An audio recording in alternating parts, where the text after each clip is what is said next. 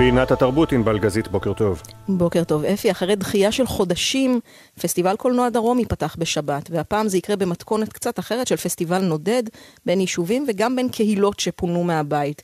בין הסרטים שיוקרנו בפסטיבל לא שוכחים את השותפים והשותפות שנרצחו בשבעה באוקטובר. כתב הקולנוע שלנו אורי כספרי התלווה לפרידה האחרונה של אנשי מכללת ספיר והפסטיבל מהבימאי יהב וינר, זיכרונו לברכה, שהיה גם חבר סגל המכללה. אם יש משהו שתמיד כזה, ראיתי ביד ואמרתי, וואי, חבל שאין לי, זה את השחרור כזה.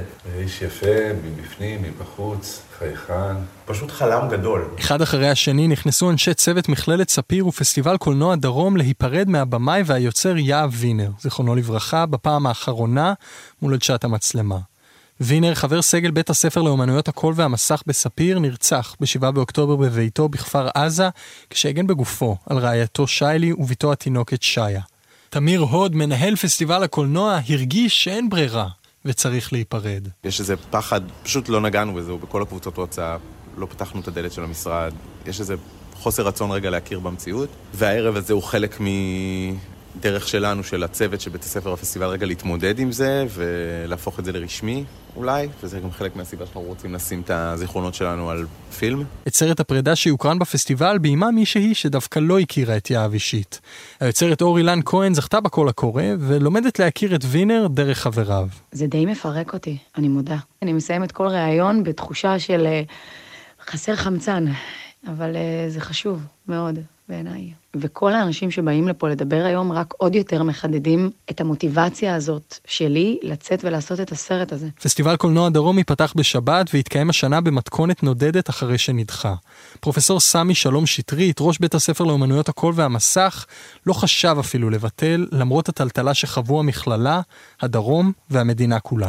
יש לנו מסורת כזו שלא דילגנו על שום פסטיבל. כי אם אתה משחרר...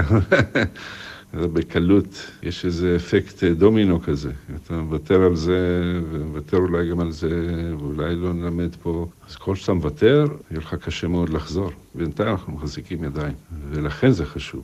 חשוב להמשיך ולהחזיק ידיים עם כל האנשים שלנו, כל הקהל שלנו. ליאור אורון, מנהל קרן קולנוע נגב, שעבד עם יהב וינר על סרטיו, ביניהם סרט על החיים בכפר עזה, מאמין שזה תפקידם של הפסטיבל, המכללה והקרן. להביא את הדרום למסך הגדול. זה סיפור של הרבה אנשים שונים וצורות התיישבות שונות, תרבויות שונות, וזה הזמן לספר אותם, גם את מה שהיה בלי שום קשר לשביעי לעשירי ועם קשר לשביעי לעשירי, ולספר את הסיפורים, כי, כי עכשיו יש גם מי שיקשיב, וכי תמיד חשוב לספר אותם, כדי שישמעו, כדי שהם גם יקבלו מקום בתוך הקונצנזוס, או לפחות uh, בתוך התרבות בישראל. ומי טוב יותר לספר את הסיפורים הללו מאשר מי שנפשם וחייהם נקשרו באזור שספג את המכה הקשה בתולדות ישראל.